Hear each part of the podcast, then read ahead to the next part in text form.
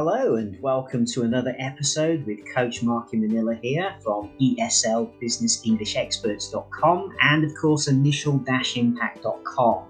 And uh, a quick plug here to remind you to get your free thirty minute Zoom consultation with me if you're looking to improve your English, work out where you're going wrong perhaps, um, reduce your accent, improve your pronunciation, or perhaps you're looking to change your life, so you might be looking for a career in immigration coaching and wanting to focus more on your life purpose. Um, I can help you through quantum coaching, that's combining quantum physics with N L P to manifest the reality you really want to see appearing in your life. It really is as simple as changing how you think. So get down there to initial dash impact dot com and you can reserve there your thirty minute free coaching for either English coaching um, or, as I say, career coaching. So today the podcast is about three reasons why people fail to improve their English. And I work extensively with students all around the world. Doesn't matter what nationality you are, I've probably worked with somebody or even yourself maybe if you're one of my uh, my lovely students, so welcome. Um, wherever you are in the world, I've probably worked with you or some of your fellow country people. Now, the three reasons, the main reasons I see every single time that cause people to fail to improve their English are these things. So first thing, number one, okay, too much studying. Yeah, I did say that right. Too much studying. So a lot of times people come to me and they're like, look, I'm really struggling with my English. I don't know why I'm not improving. And I say to them, well, look, tell me about what you do. Tell me, you know, how are you studying and how frequently? And they often say, look, I'm trying to do at least two hours a day or, you know, three to six hours a week. And, you know, I do it after I come home from work or before university. And I'm like, stop. And they're like, sorry. I'm like, stop.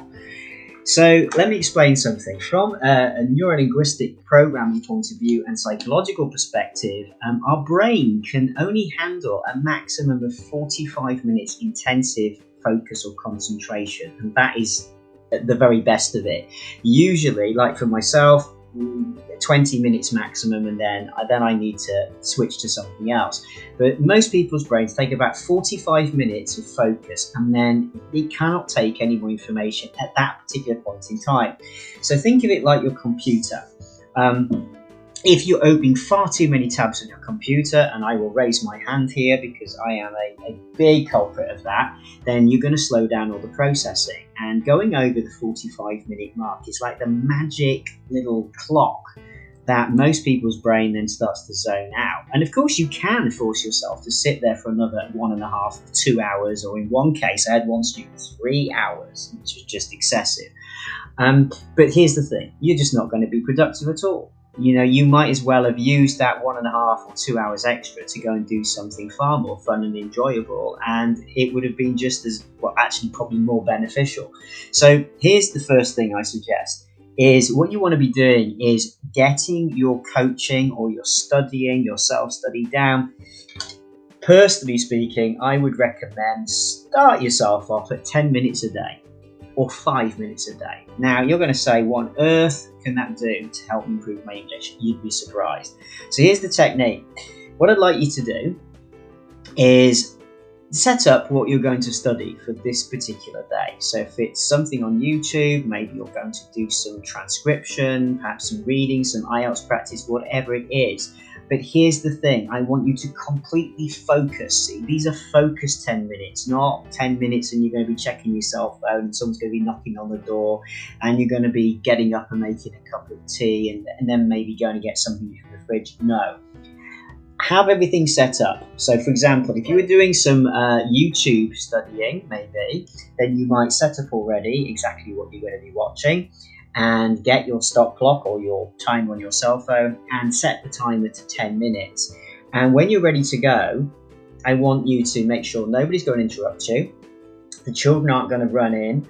Uh, your phone is not going to be ringing. No one's going to be poking you, pinging or anything else. And you are not going to be distracted by checking it either. The only time you're going to touch that phone is if you've got the timer set for ten minutes on it. And when it goes off, you hit stop.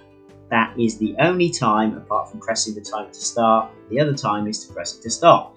And then what I'd like you to try and do is focus for those ten minutes. Solid focus, like your life depended on it. And it's got to be active stuff. So, for example, if you're doing listening, write down some of the words that you're listening to. Try to transcribe it. If you're hearing new words or new vocab that you haven't used before, don't use frequently, write it down. And then try to practice it back, okay? So that's the other thing. It's not just about listening passively or writing things down. It's then using it and try to incorporate it into your day-to-day routines thereafter.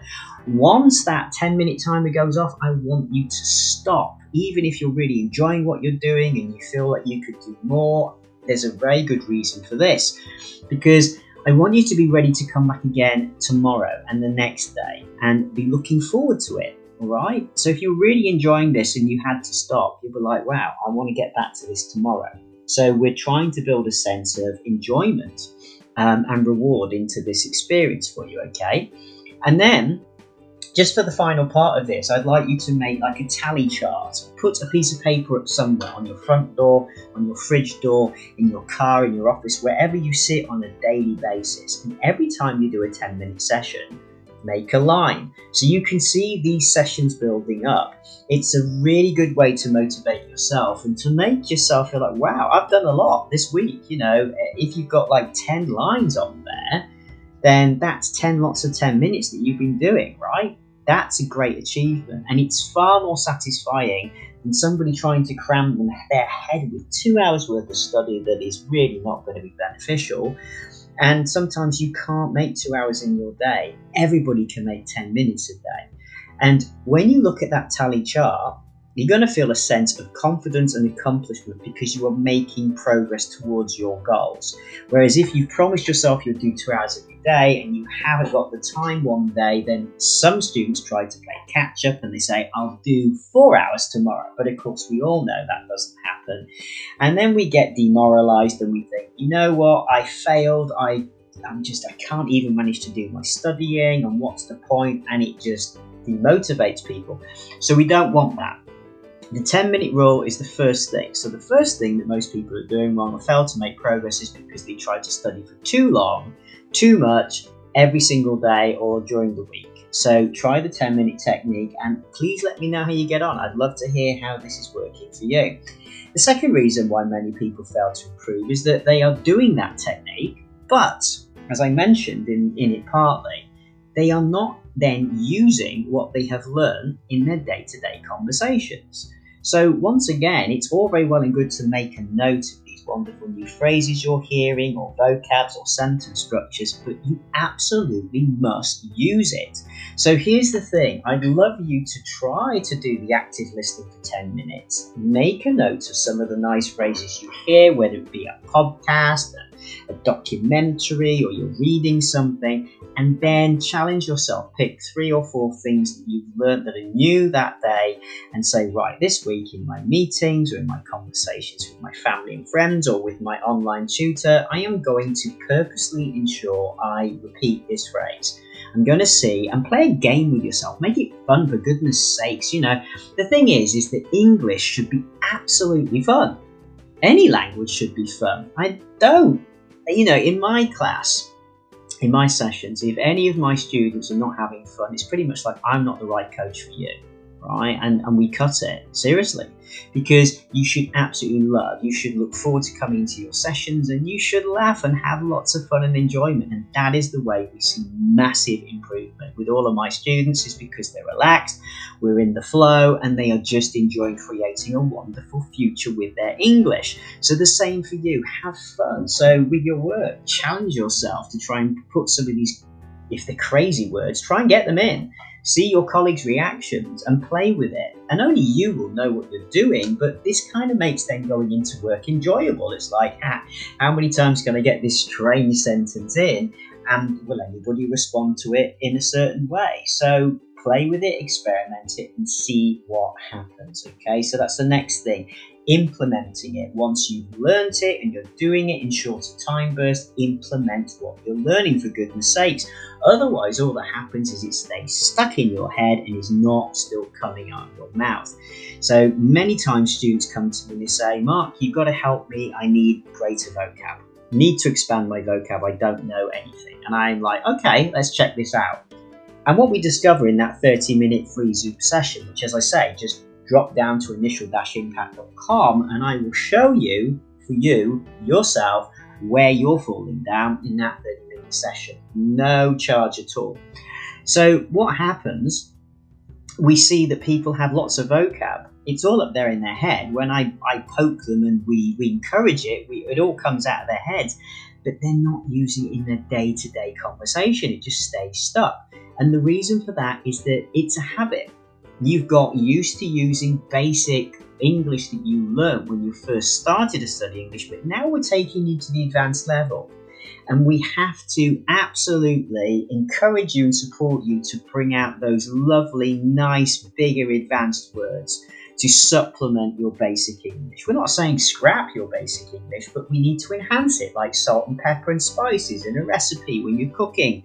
We need to lift your English to inject some sense of enthusiasm and professionalism into your words. So that's what we do, and there's a reason why I encourage you to make it your new habit. So these new words that you're learning, put them into your day-to-day conversations and try to challenge yourself to do that for the next three to four weeks, because it takes about twenty-eight days for a new habit to stick.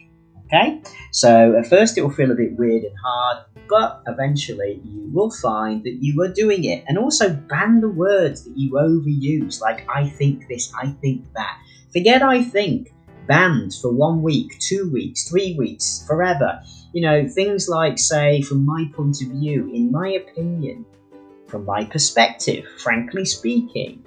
If you want to sound more absolute, you can say, I know that this, I'm certain that, I'm absolutely sure. But try to eliminate I think. It's the most overused word I hear many of my students use. Think this, think that, think the other, and it's repetitive.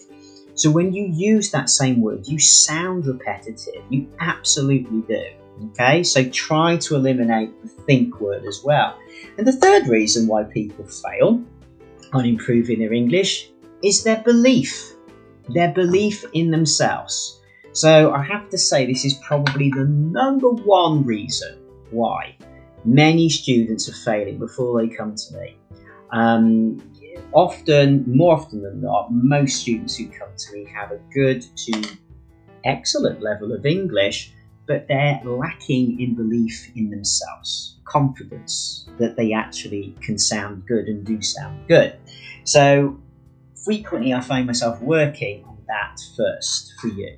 It's really important that we get your confidence and your own self-belief up there high before we start working on things such as grammar or tenses, um, as I say, sentence construction, using idioms, um, phrasal verbs, all of these lovely things that we can inject further into your conversation. But the first thing is confidence. If you are not confident in yourself, it will sound awful when you try to speak. It's understandable. Okay, it's totally valid that you would feel, well, maybe I'm lacking, maybe I can't do this.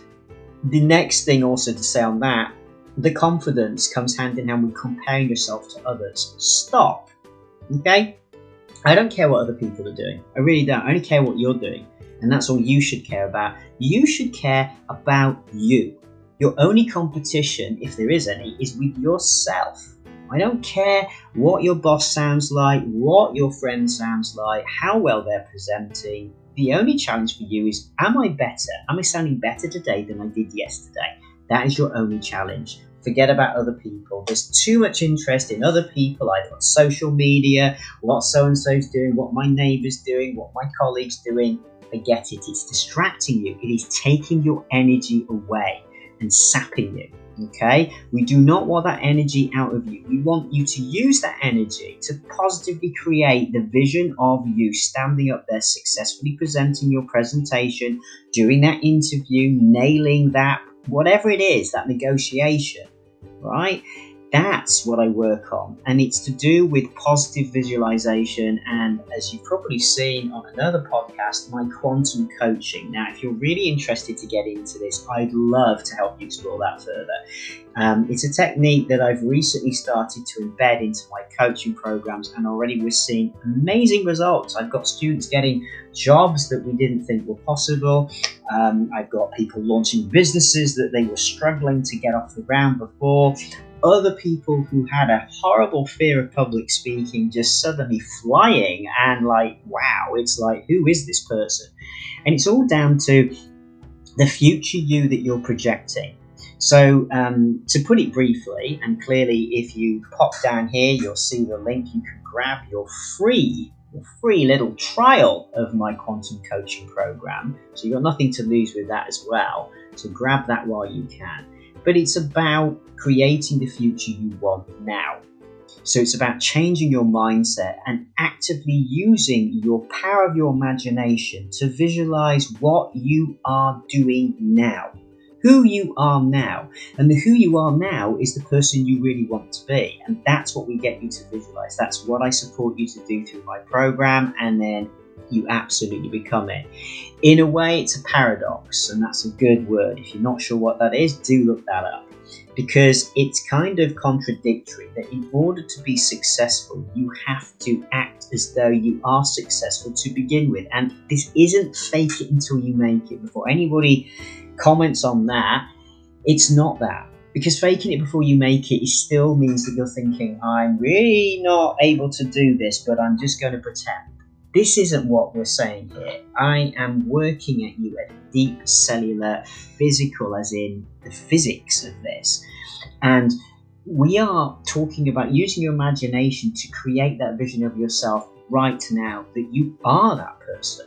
And by being that way, you automatically become it. You absolutely attract that into your life. But equally, if you're going around thinking, oh, my boss sounds better than me. Oh, I messed up in that meeting last week and I've got another one this week. I'll do even worse. You are right. You are right. You will create that reality too. And I cannot explain it any more on this podcast. The best way to do it is to get that coaching program. You can jump down there below and get that free first trial. And honestly speaking, when you get onto this program, your whole life will change. So many people have achieved so many amazing things so far. I'm just like blown away, and I'm excited to see what you're all going to do next. So those are the three main reasons for my expertise over many years of coaching people and, of course, working with students all around the world. Now, over seven hundred plus and counting students in, in so many countries. Um, but those are the three ones, okay? So take your time, but not too much time. ten minutes maximum a day, okay? And once you manage to comfortably do that, maybe do it a couple of times a day. Make sure you motivate yourself, make a tally chart, and so you can see your progress and congratulate yourself, celebrate your wins. Number two, use the stuff that you've been learning. Challenge yourself to start making a new habit with those new phrases and words you've been learning, and use them. Experiment, see what happens in your meetings, but for goodness sakes, don't just write them down in a book and then think that's my ten minutes done and leave them there. You've got to start using them, so make it a new habit, okay? And you will start to see progression. And the third thing is to say, is your confidence, your belief in yourself. You have to be able to believe in yourself, or else how's anybody else going to do that, right? Okay, and it all comes down to confidence and using your power of your imagination. And as I've just said to you, there's a very simple way that you can get more access to that, and that's that free course, which is down there below. So click on there, and do take me up on that free thirty minute little Zoom consultation with me. I'll be happy to tell you what's going on for you. You can speak to me about what you feel is going on as well. Together we can work out exactly where you need to focus. Even if that's the only time you coach with me, I'll be delighted to have met you and have helped one more person. That's what I'm here to do. Um, you know, many people say to me, well, why do you do this and why do you work all these hours? And it's like, because I'm passionate about helping as many people as I can to improve their lives. I want you all to go ahead and live an excellent life. You deserve it, okay? You don't want to be slaving away for, you know, no money at all. uh, for the rest of your lives for some other person, making them a lot of money. I want you to either enhance your career or ideally go set up your own business, go set up your own podcast, for goodness sakes. I mean, I use Anchor, for example. You can use Anchor too. Get yourself on here and talk about something that you love. In fact, there's a challenge for you all. Why don't you set up an Anchor podcast and do a podcast in English, okay? All right. So look, I hope that this has given you some inspiration. If you do that podcast, please let me know. And if you'd like to invite me on, I'd love to be there. And vice versa, maybe I'll invite you on to one of mine. If you manage to do that, definitely let me know. I'm fascinated to hear how it's all going for you. And just take care of yourselves, all right? Remember this, the only limitation is what you think you're capable of. And I know you're capable far more than you currently are.